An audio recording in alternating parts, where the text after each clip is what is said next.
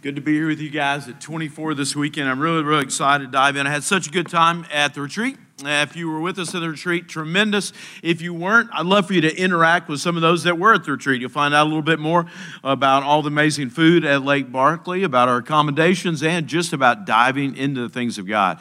My name is Gary. My wife's name is Johnny. We reside in downtown Nashville. It's kind of weird for me to say that. I said it wrong a little bit earlier in a one on one with somebody.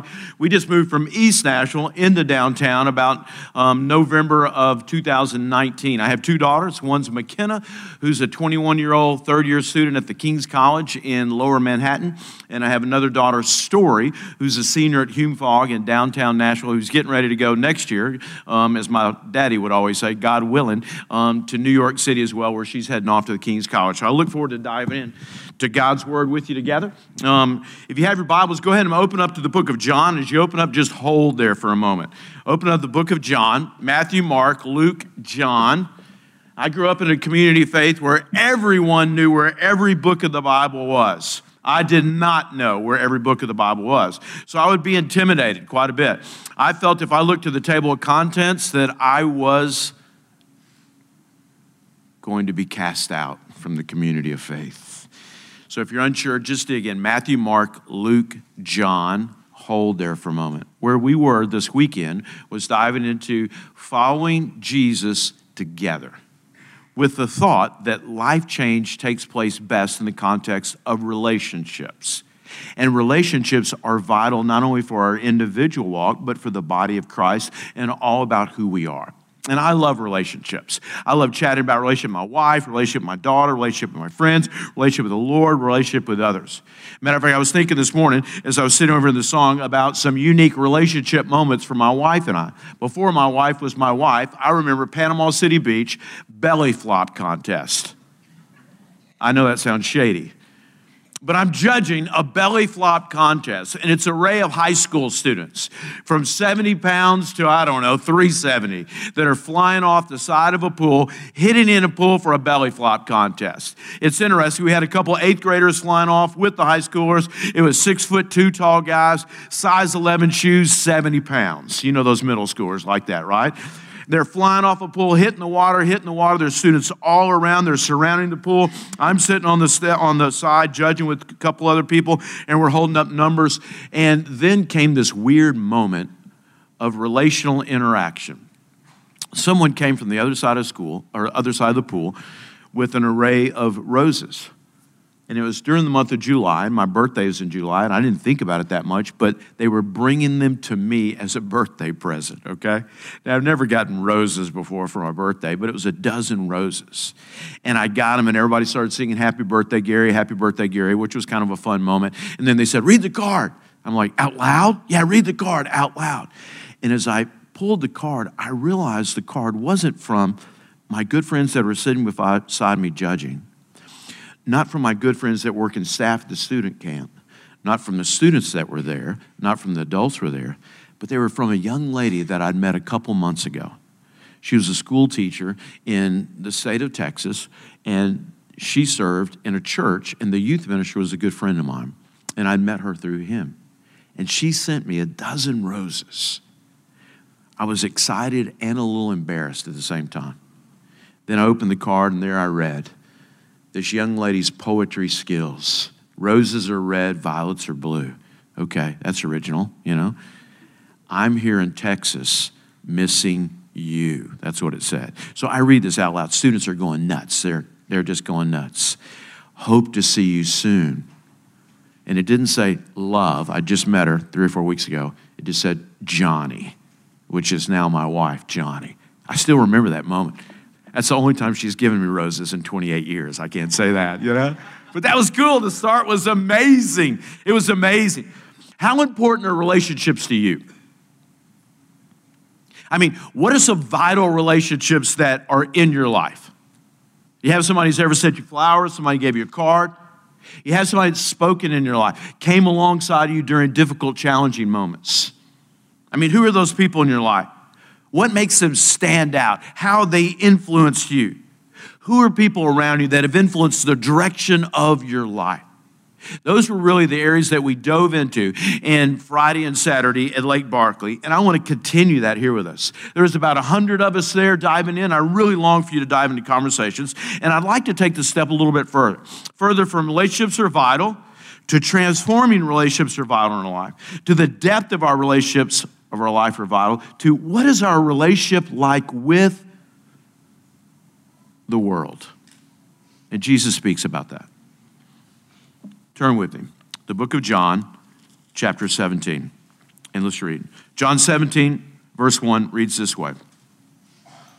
When Jesus had spoken these words, he lifted up his eyes to heaven and said, Jesus continued communicating. He had been teaching the disciples.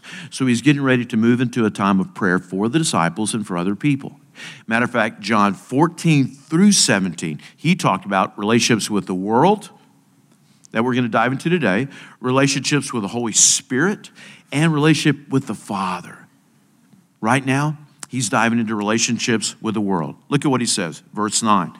He says, I'm praying for them. I'm not praying for the world, but for those whom you have given me. For they are yours. Those are the disciples. For mine are yours, and yours are mine, and I am glorified in them. And I am no longer in the world, but they are in the world. And I am coming to you, Holy Father. Keep them in your name, which you have given me, that they may be one, even as we are one. While I was with them, I kept them in your name, which you have given me. I have guarded them, and not one of them has been lost except the son of destruction. And the script, so the scripture might be fulfilled. But now I'm coming to you, and these things I speak in the world, that they may have my joy fulfilled in themselves. So Jesus knows his departure is at hand. He's getting ready to go to be with his Father.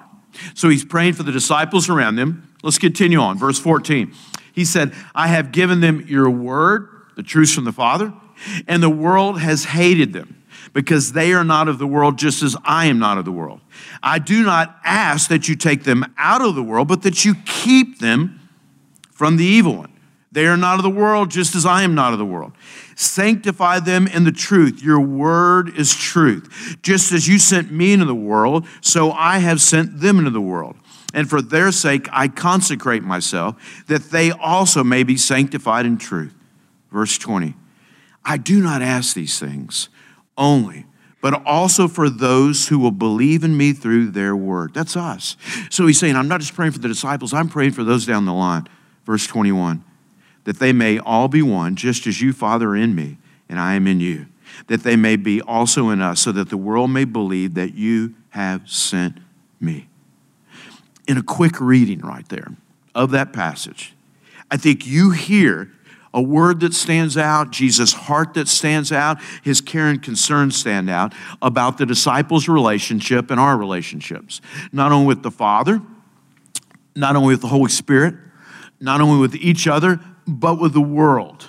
Matter of fact, in the version right there, the ESV that I read right there, the world, word world comes up 12 times. Jesus is praying about, he's interacting about, he's teaching about our relationship with the world and the type of relationship that we have with it.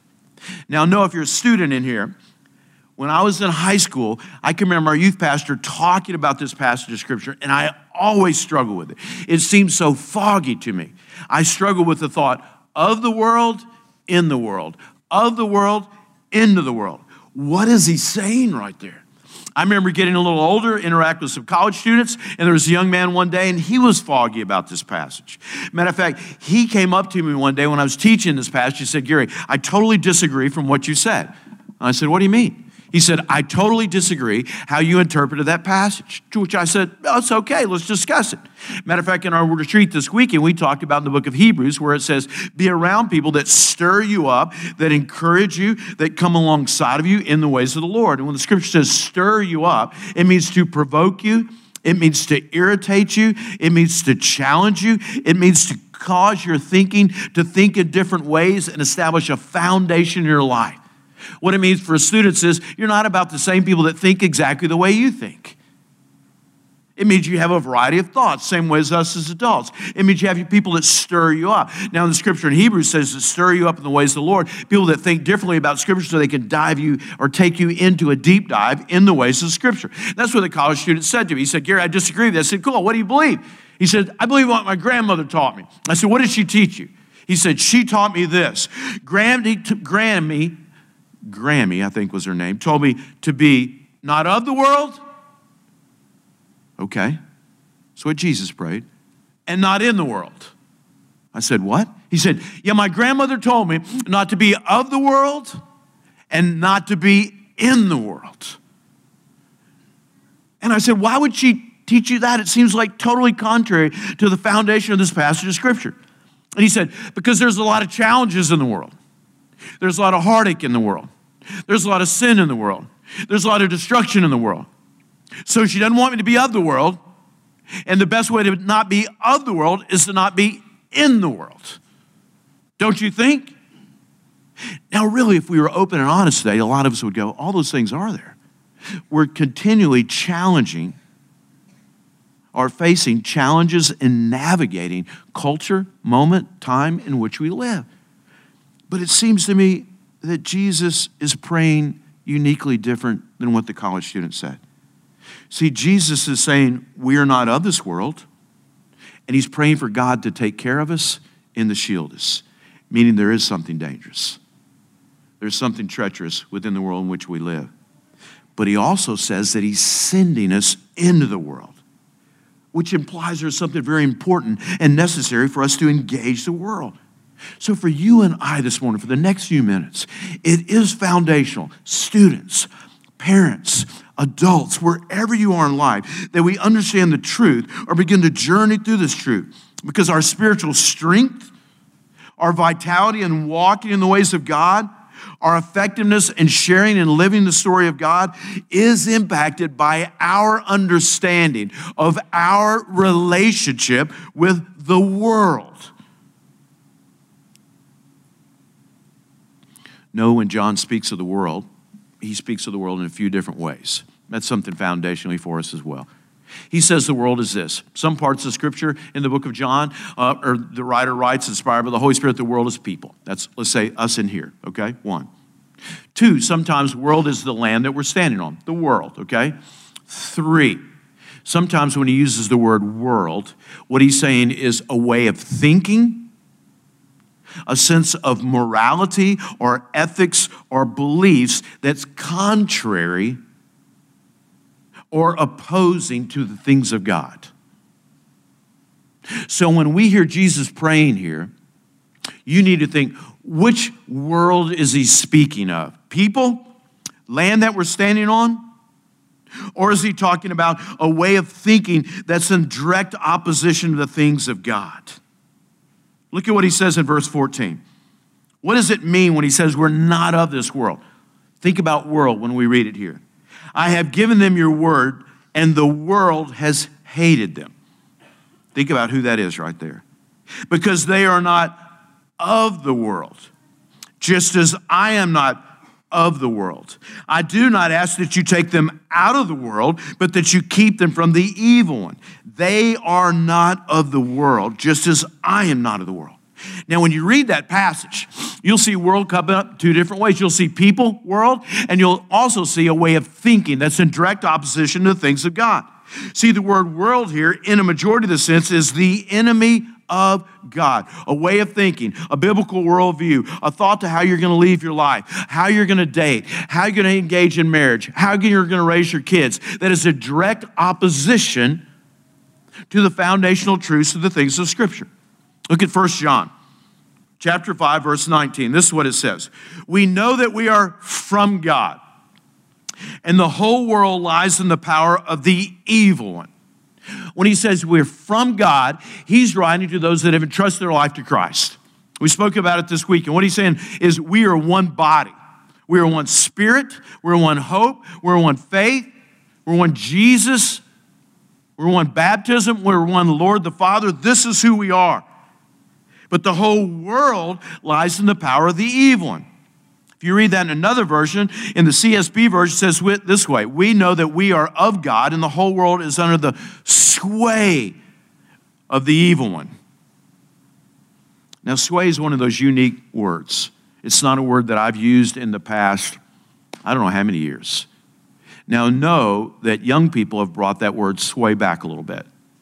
Adults in the room, if you're hip hop rap individuals, and a lot of you adults are like, oh, yeah, man, I'm a hip hop rap guy, no doubt.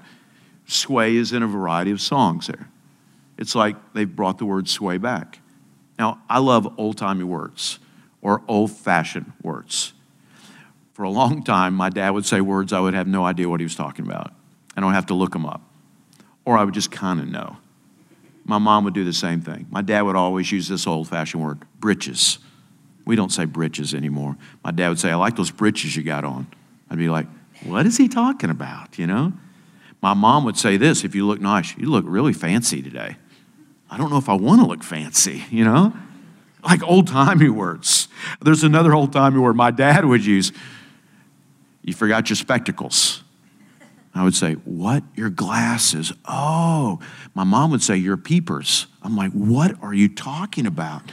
My mom would talk about going to get her hair done at the hairdresser. I didn't know what that was. My dad would say, Those are some cool gents over there. Gents? I don't know what that is. As we get older, we would think, Hey, that's a hip person. There's somebody that's far out. This morning in our early worship service, you'll have to ask about that. There were quite a bit of shenanigans on the stage up here, okay? Hopefully, in the kids' area, there were no ankle biters and no fisticuffs. Those are old timey words. You get what I'm saying? When we hear the word sway and when you're digging into scripture, what words stand out? What are they saying? So when the word says sway here, the whole world is under the sway of the evil one. Sway is this a system designed to influence, distract, and move people away from a love relationship with the one true God. That's what he's saying right there.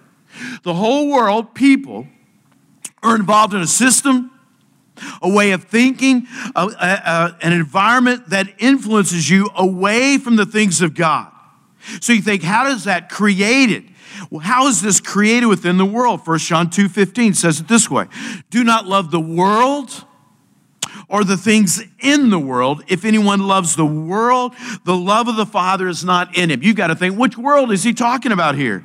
Verse 16, for all that is in the world, the desires of the flesh, the desires of the eyes, the pride of life is not from the Father, but it is from the world. And the world is passing away along with its desires, but whoever does the will of God abides to forever. So when John says, do not love the world or anything that belongs to the world, this is what he's saying. He's saying, don't lean into, do not have a love for the things of the world that are in rebellion against the Father. Do not allow the desires of your eyes, the desires of your flesh, and the pride of your life to dictate your life. Don't allow the desires of the flesh, sensuality, to drive your life.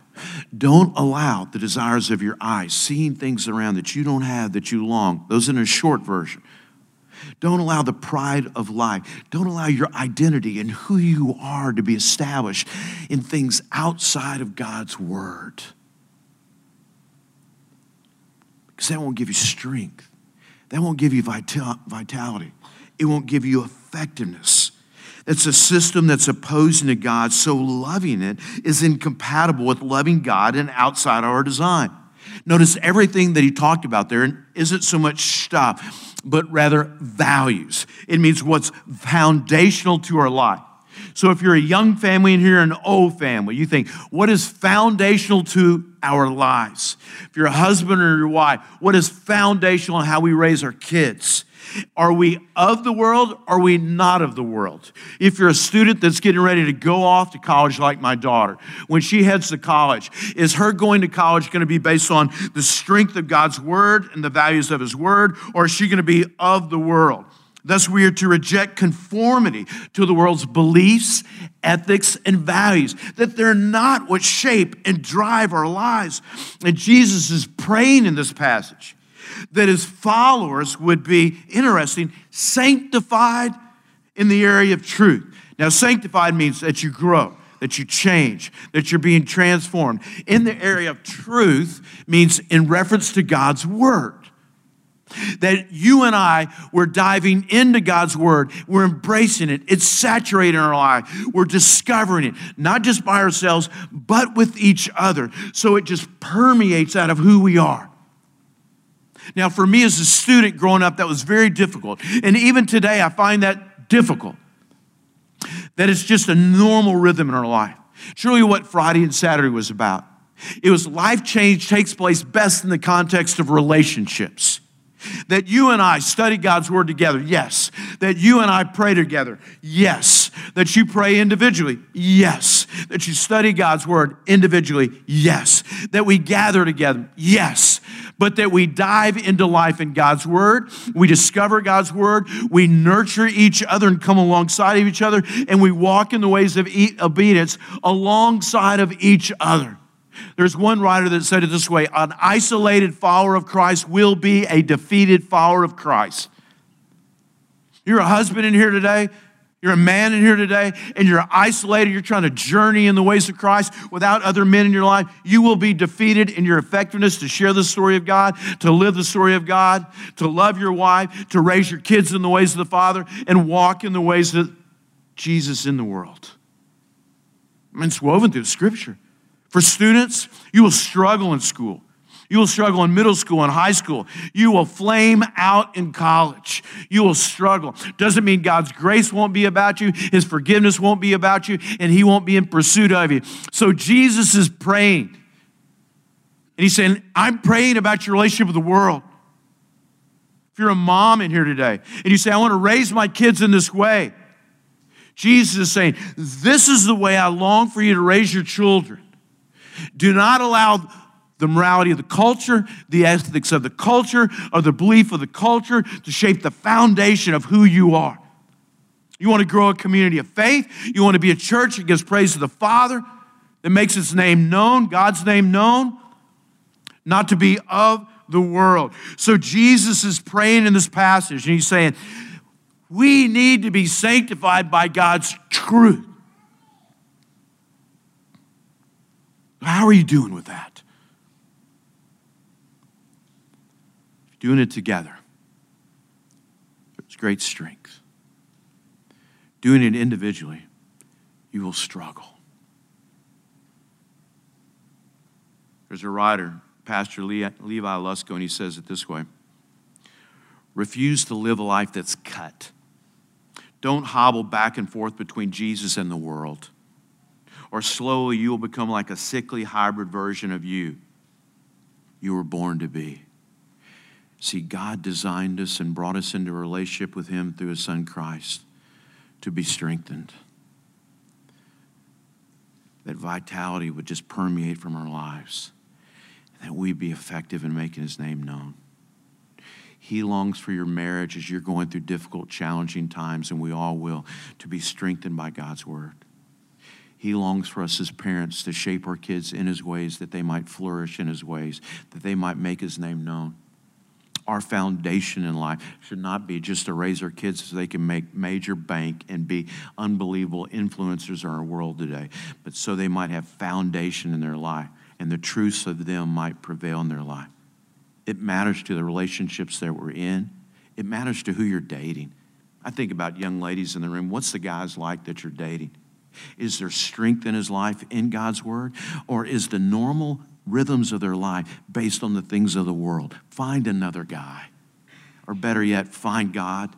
As a friend said, chase after God and look right and left and see the guys that are chasing after God as well and connect in that way. See, if our life is consumed with things, even good things, then it shows that the love of the Father is not in your life. Where's your treasure? So there's an aspect of the world that we need to avoid. We need to not be of the world, a way of thinking that's in a direct opposition of the things of God. God longs for us to have full life and flourish in his ways. But he continues praying. And he talks about us being in the world. Verse 18. Read this with me as you sent me into the world. Big phrase right there. Jesus says, God, as you sent me into the world, I have sent them into the world. And for their sake, I consecrate myself, that they also might be sanctified in truth. I do not ask for these only, but also those who will believe in me through their word that they may all be one, just as you, Father, are in me and I am in you, that they also have life in us, so that the world may believe that you have sent me. So here Jesus says, God, you sent me into the world. That's really, really strong, really, really big. So we need to think, what does it mean for you and I to be in the world in this sense? Think about this. God sent Jesus into the world. John 1 14, the word became flesh and dwelt among us. It means he took up residence among us. Jesus came in flesh and bone. In the beginning, Jesus was with the Father. He leaves heaven, he takes on flesh and bone, takes up residence among us. He engages with us in order to rescue us and renew us back into relationship with the Father in the design that God has for us. So the Father sent Jesus into the world to die for the people God loves. John 3:16 says for God so loved the world in this way he gave his one and only son so that everyone who believes in him will not perish but have eternal life. So when Jesus speaks of the world here, he's referring to people who need to be restored to God. Jesus moved in. Jesus took up residence. Jesus engaged in the world, people. He gave himself to rescue and renew creation. So when I say, when we look at and when we think about what does it mean to be in the world in this sense, I like to think like Jesus here. Jesus moved in, he took up residence, he engaged, he brought presence into the lives of people. Jesus didn't just visit for a sermonette and then bust out. He didn't pass out a few fish, a few loads of bread, feed thousands of people, and then cruise up to the hills to just write books for months on end. He didn't act like Cinderella and come out of a castle and engage with peasants and then go back to the castle. He moved in. Jesus became flesh by being conceived in the womb of a woman, the Virgin Mary. In the scripture, the clear teaching is the Word became flesh. He takes up residence among us so that we might have a relationship with the one true God. And as followers of Jesus, we follow in the ways of Jesus together. It demands for us we live our lives like Jesus. And we do not, we do not silo down, we do not retreat into a subculture of Christianity. We do not keep our kids away from the world. Yes, there are times that things can be dangerous for their lives, but we train our kids in the ways of the Lord to not only love on, to walk alongside. Those that do not know the story of Christ, it was a years ago and really weird, awkward conversation. I was at my mom's funeral. I had a little part in the funeral. Somebody came up to me and said, Hey, you still living in Nashville? Yeah, I still live in Nashville. They said, My son lives in Nashville. Hey, great. How's he doing? Terrible. I said, What's up? He said, He went to one of those schools in Nashville, one of those liberal colleges that taught him, taught him all kind of things in opposition to the things of God. So I hate Nashville and I hate that school. Okay, I'm at my mom's funeral, all right? And I'm thinking in my mind, this is a totally inappropriate conversation at this point in time. But I thought, okay, my mom loved Jesus. She would love me to chat and talk and press in. And I just couldn't do it. I was so worn out emotionally. Loved my mom and was excited for my mom to go spend time with the Lord continually. But there was emotional hurt and pain. We're driving home. I shared that with my wife, and she said, What would you say to that individual? And I said, Well, I think about John 17. Did the young man that went to college learn how to live in the world but not be of the world? And did his parents raise him to learn how to live in the world but not be of the world? The world is all over. A way of thinking that's in direct opposition to things of God. God never called us to reside in a funky subculture that doesn't engage in the world around us. Verse 18 said, As you sent me into the world, I have also sent them into the world. I love that. I love to be engaged in the lives of those that don't know the story of Christ. Lance Ford said it this way mission doesn't visit a neighborhood, it moves into a neighborhood, presence with people. Amy Carmichael says it this way Does it not stir up our hearts to go forth and help others that don't know Christ? Does it not make us long to leave our luxury, our exceedingly abundant light, and go to them that sit in darkness? Does it not encourage us to lead the desires of the eyes, the desires of the flesh, the pride of life, to fall in the ways of Jesus. See, this requires us to live intentionally and set up a real abiding presence around the world that doesn't know Christ. In this way, our mission, our steps, our daily rhythms of life, the sentence that God has us on, correlates with the ordinary rhythms of our life. And we learn to engage our lives with those that do not know the story of Jesus. I shared with the crew this weekend that I spent time around a friend this week. And he said, Man, I see that you're in downtown Nashville. What's it like? I said, Man, I love it. He's like, I hate downtown Nashville. I'm like, I get it. There's a lot of traffic, there's a lot of scooters, there's all kind of different things. But there is a lot of life. And he said, It's a lot of terrible life. To which I said, There's terrible life everywhere. He's like, Not where I live. Yeah, there is, man. Dude, I could come to where you live. There's terrible life. And he said, I lived there and I tried to learn how to engage in the lives of those that didn't know Christ, and I was uncertain how to do it. I mean, how do you do it? How do you engage with those that don't know Christ?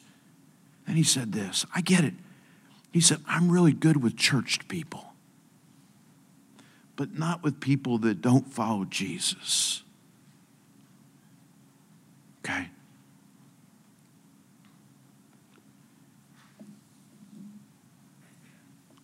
Lance Ford says mission doesn't visit the neighborhood, it moves into the neighborhood. So I simply said, Your presence matters.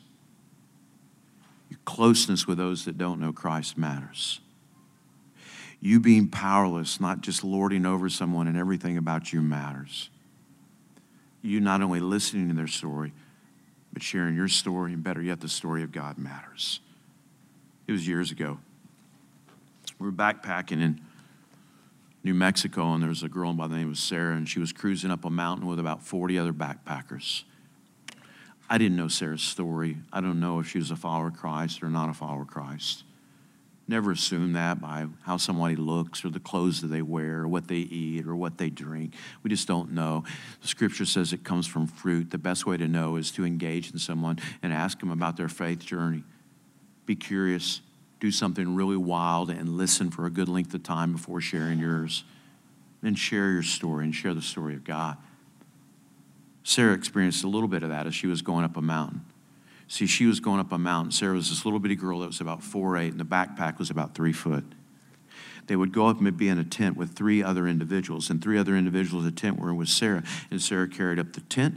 Her um, had backpack, of course, sleeping bag, and the water for the tent. Her backpack was really, really, really, really heavy. And Sarah was about four eight and kind of frail. And I went over to her as the backpacking leader, which is crazy. I do no backpacking now. If my kids said to me, Dad, you want to go backpacking? I'd say, At the Marriott, that's where I'm backpacking. I'm not going backpacking. I'll go up backpacking out in the state uh, park at Lake Barkley and eat their meals every day. That's my kind of backpacking, you know. That's what I'll do. But then I was backpacking.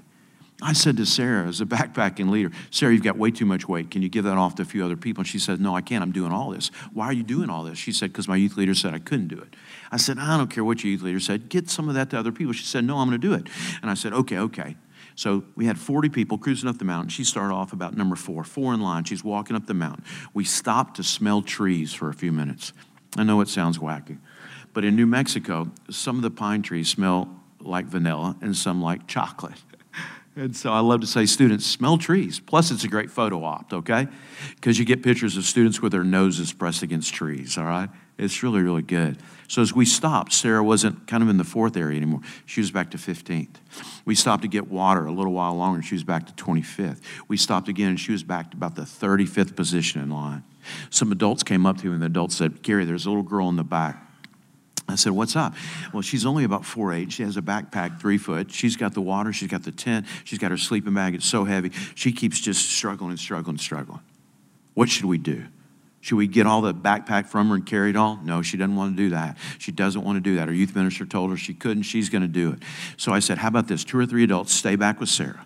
And as you stay back with Sarah, we'll put a couple students to stay back, and you guys just come up. We'll walk at different rates. We'll just be on different points of our journey here. We're busting it going up the mountain strong. You guys hang back.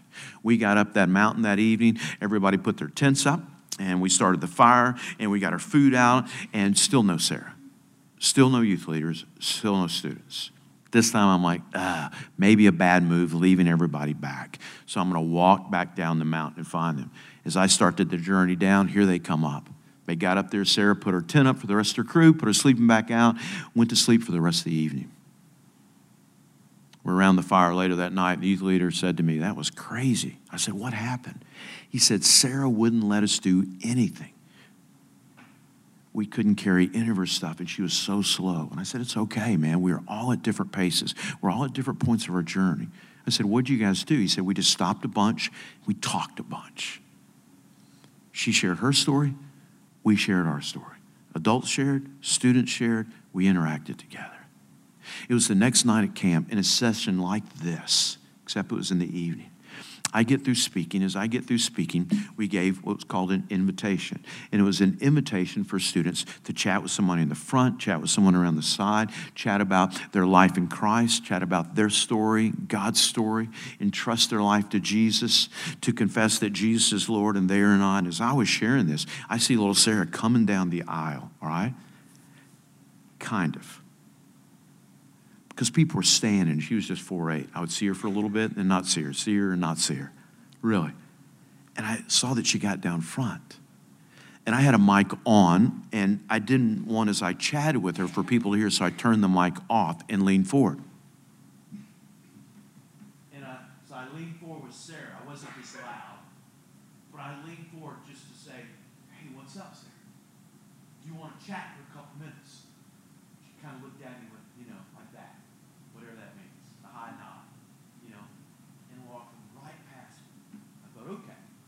I stepped back, clicked my mic back on, and looked to the side. And I saw Sarah had gone to two or three of the adults that had gone up the mountain with her. And then two or three of the students that had gone up the mountain as well had come out of their seats, and they'd all gathered around Sarah. And they began to talk and look like discuss and chat and listen and interact. And then I saw them praying. Then they left after the service. Everybody headed out to be with their church groups. And finally, I found one adult and I said, Hey, what was up? What took place with you and guys and Sarah? And he said, Sarah gave her life to Christ. I said, That's amazing. He said, She confessed that Jesus was Lord and she wasn't. I said, That's awesome. He said, What was so unique is we didn't want to stay back in line. We didn't want to walk with Sarah on her journey. But in doing so, we had an opportunity to share our story, to hear her story, to talk about the story of God. And she said she always feels unique and peculiar, like she doesn't fit in.